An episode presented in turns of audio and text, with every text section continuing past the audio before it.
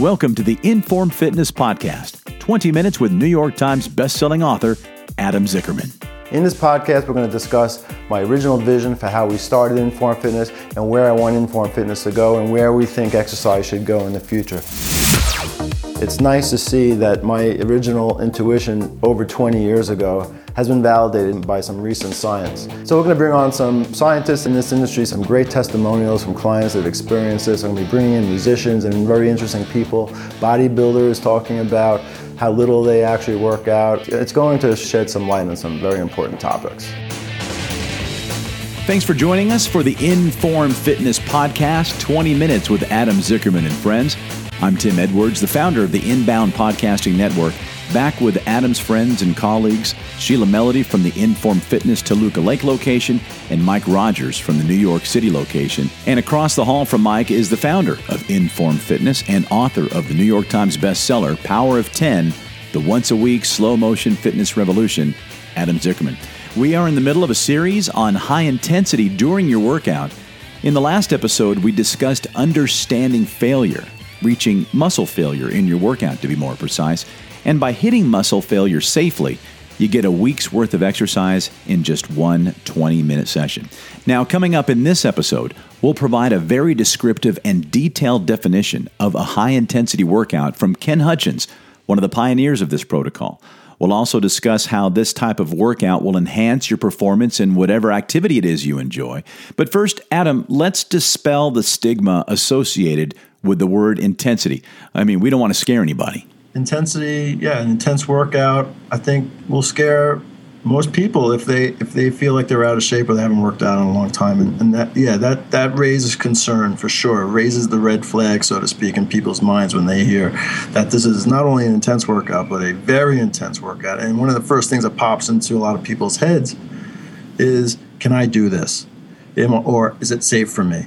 And that's what I meant when I said it depends who's telling the story about intensity. I think what we do so well is explaining that intensity is not the problem, but it's the way we try to achieve intensity that's really where the problems lie. When I talk to clients and when I, I say high intensity, and when, when I personally think of high intensity, I think of that. The first thing that comes to my mind is that insanity workout high intensity you know it's like and i always try to tell people you know you're not going to be jumping around you're not going to be like you know we're not going to kill you. Um, so you have to kind of yeah you do have to kind of qualify it a little bit you know when you ex- say high intensity yeah, it's it's interesting because uh, a lot of the medical research and fitness research that's been coming out over the last few years, which we've been advocating for, you know, I don't know, Adam, how long now? Almost twenty years. Um, My whole life. Exactly. no, but it's uh, yeah, everyone's uh, now a big advocate, and they've showed through a lot more of the of the studies that a high intensity stimulus is uh, the more the more worthwhile stimulus in order to uh, to gain the adaptation and the effect of the muscle and the body. So it's uh, as Adam said, it is it's the modality, it's defining it. I mean, uh, some of the things that have taken the headlines are the seven minute workout in the New York Times, CrossFit, boot camps, you know, all engaging, fun, highly intense, and where people have gotten like a lot of results, but uh, oftentimes they're not assessing the risk uh, when entering into those types of workouts. And I think that's where uh, Power of 10 and Inform Fitness is really, really, uh, that's where we have the advantage. And when we're talking intensity too, and for 20 minutes, uh, we really want to make it clear to somebody who's considering this type of exercise that it is not 20 solid minutes of intensity Really, I mean, based upon you know the five to seven or however many exercises somebody's going through within that twenty minutes, the intensity really is in the last thirty seconds of the exercise. At least that's how I feel. Well, Tim, you make a good point. Actually, your original your question is right on because you're not doing twenty minutes of high intensity exercise. If you're doing six exercises that last a total of a minute and a half, that's nine minutes actually of exercise. Mm-hmm. Mm-hmm. All right, so one and a half minutes times six is nine minutes. You know, when it comes down to it, whether it's a two minute set or even a three minute set or a one minute set, at the end, you've reached muscle failure. At the end, it's still those last 20 seconds. Now, there are a lot of people that if you pick a weight where those last 20 seconds come in 60 seconds, All right, so come on, Fed. That means it's already starting hard and challenging, but it's not like grueling.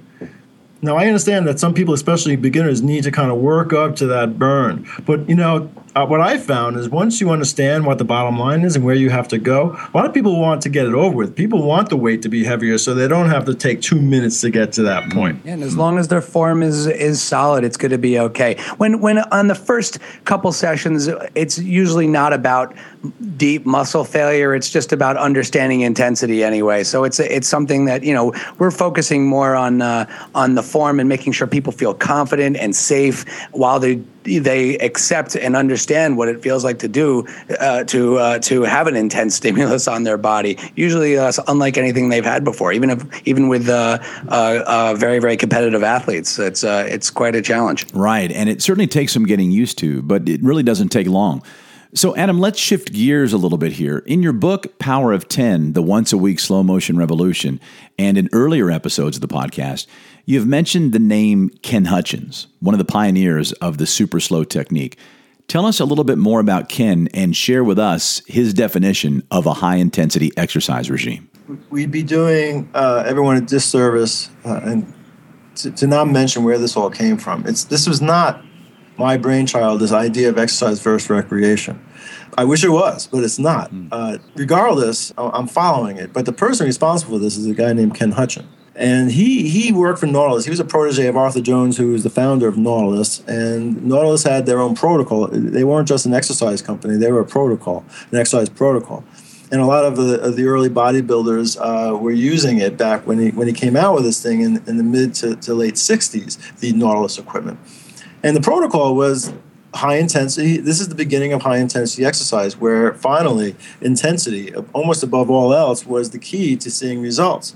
And it was done in, in, a, in a two four. They called it a two four protocol, which is lifting in two and lowering in four. So that was drastically slower than what was mm-hmm. what used to be done, and it was being done on equipment, which is also very radical because free weights were, were king at that time, especially for bodybuilders. So Arthur Jones had to prove that equip, you know, it doesn't matter what the tool is. Matter of fact, equipment can actually do some better things for you. Ken Hutchins realized that the protocol can even get better. So here is Ken Hutchins' actual definition. I'm going to read it. Exercise is a process whereby the body performs work of a demanding nature in accordance with muscle and joint function in a clinically controlled environment within the constraints of safety, meaningfully loading the muscular structures to inroad their strength levels to stimulate a growth mechanism within minimum time. What does that mean? Simple, right? Who wrote that? Justice Ginsburg? exactly.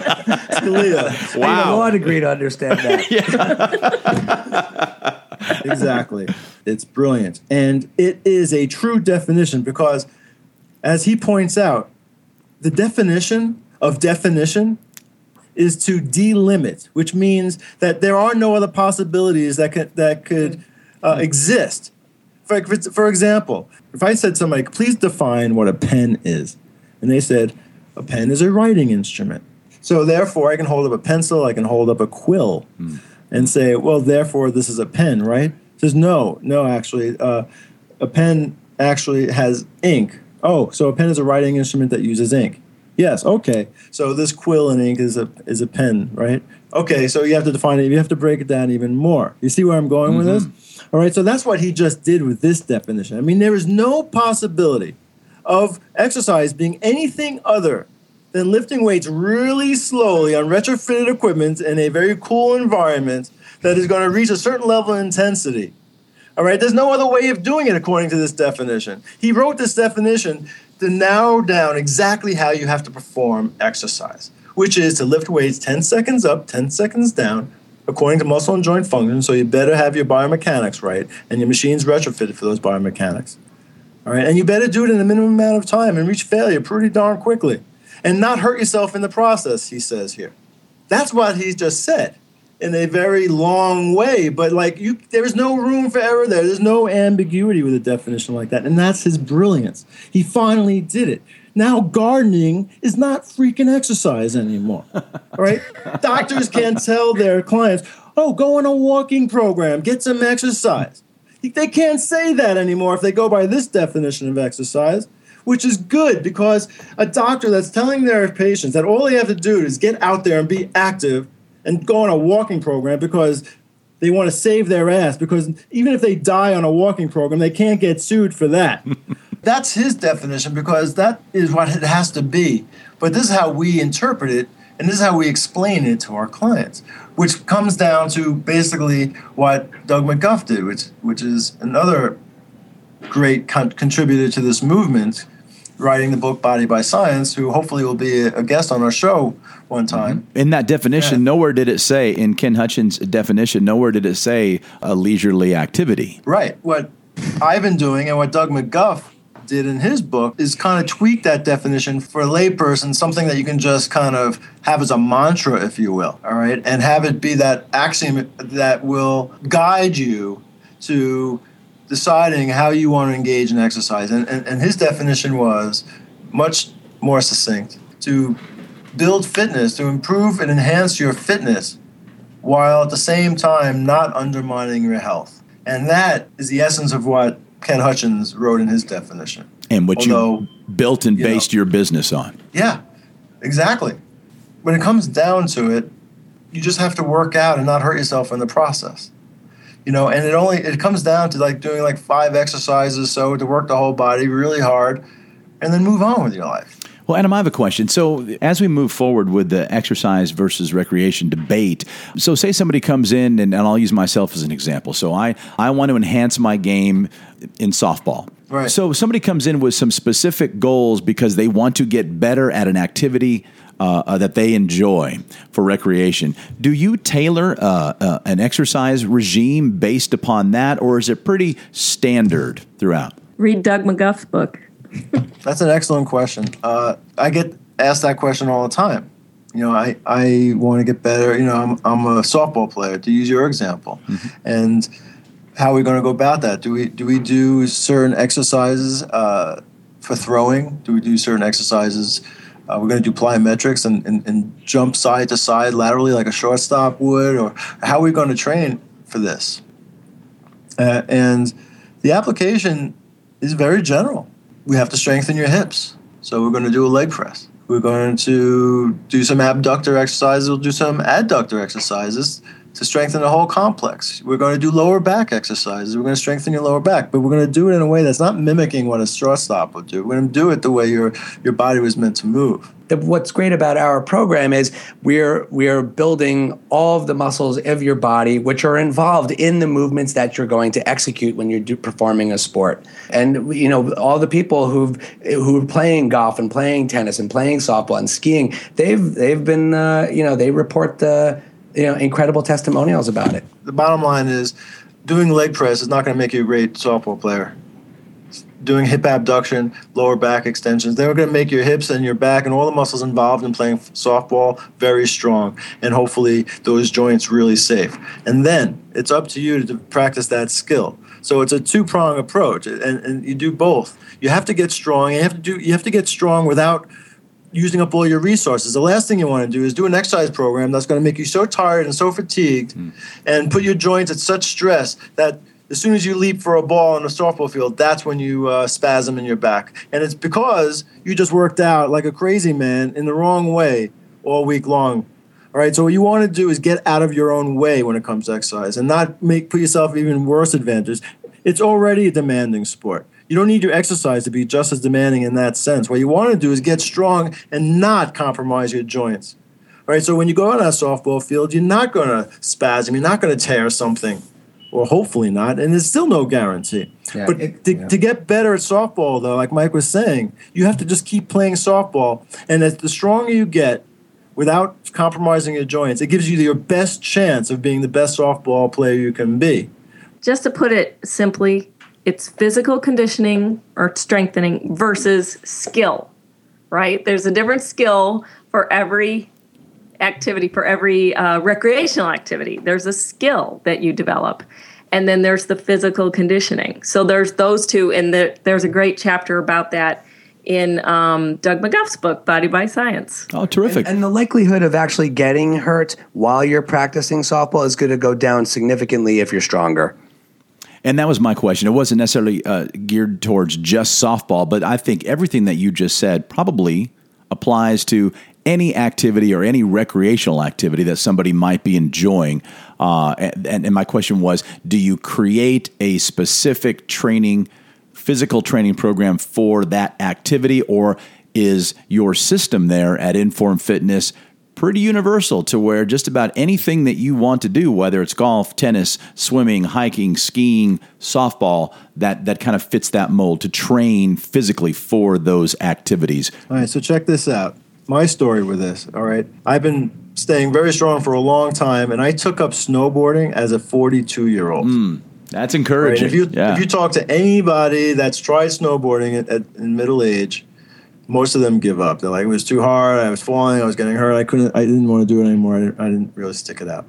I only was able to learn how to snowboard because because I was a slow learner, and it took me a good five solid days before I can kind of put a turn together on a snowboard without falling. Hmm. Five solid days of being basically thrown into the ground all day long, all day long. And if it wasn't for my basic strength, my overall basic strength, there's no way I would have survived those five days. Yeah, you'd be in the no hospital. No way. Mm-hmm. I mean, I must have done a million push-ups in five days you oh know, to, just to get back up off my ass, all right, on this snowboard. I mean, it was one of the hardest things I've ever attempted, and mm-hmm. that's why a lot of people that if they're not young trying to learn how to snowboard, they just don't, they give it up because it's just too hard on the body to learn how to how to snowboard. It's a great testimonial to this workout that you can pick yeah, something up as physically demanding as snowboarding at the age of 42. Yeah, and that's just a like I said, that's a a hugely uh, demanding sport that Adam was trying to do, and we we hear time and again, like we heard on the weekend when we were taping testimonials. Mm-hmm.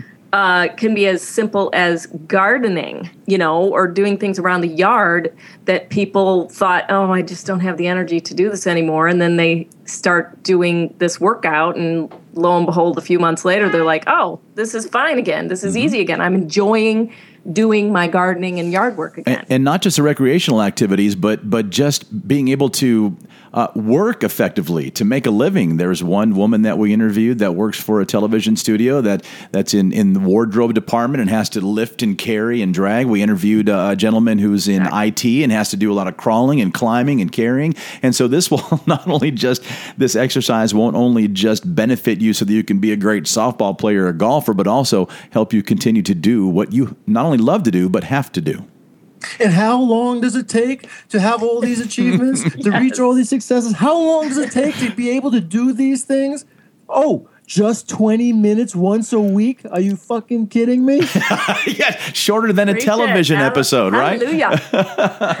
That's right. Seriously. It, it, like, you know, if you started telling people, what would you say if I can get you to do all these things that we just talked about, like be able to snowboard at 45 and not not kill yourself or to be able to actually garden a full acre of land mm. uh, in your property and enjoy that that fantasy of actually being an organic gardener and have your self-sustaining garden while you're in your golden years all right just imagine being able to do that because that's a lot of hard work just be able to do that and not and not pay the price for it. What would mm-hmm. you do for that? Well, I don't know. What I mean, sounds like it takes so much. It would like, I mean, what was it? A five day week workout uh, with all that cardio and then doing weight training too, like those crazy people on TV. I'm like, no, no, actually, how about just 20 minutes once a week and you can do all that? Yeah, and, and realistically, over time, what I've noticed with uh, these types of testimonials when they report something like uh, like skiing, it's uh, I mean, it's I've seen it as early as six sessions, but usually within like eight or ten sessions, so like less than less than three months. I think people are noticing very discernible changes in their body and, and in regards to their sports performance or recreational activity. All right, thanks, Mike. That music means that we are close to the 20 minute mark in the podcast, which also means if you began your slow motion, high intensity workout at the start of this podcast, you'd be finished by now, done for the entire week. Thanks again to the gurus from Inform Fitness, Adam Zickerman, Mike Rogers, and Sheila Melody. And remember, if you have a question for Adam, Mike, or Sheila, or a comment regarding the Power of 10, it's very simple just shoot us an email or record a voice memo on your phone and send it to podcast at informfitness.com. You can also leave us a voicemail by calling 888 983 5020, extension 3. That's 888 983 5020, extension 3. All feedback is welcome. And speaking of feedback, if you enjoyed the show, the best way to support it and to ensure that we continue to produce additional episodes is to subscribe to the podcast and please rate and review the show in iTunes, SoundCloud, Stitcher Radio, Acast, YouTube, or wherever it is you might be listening. And to join Inform Nation for yourself and to give this workout a try, just visit informfitness.com for phone numbers and locations nearest you. You'll be glad you did.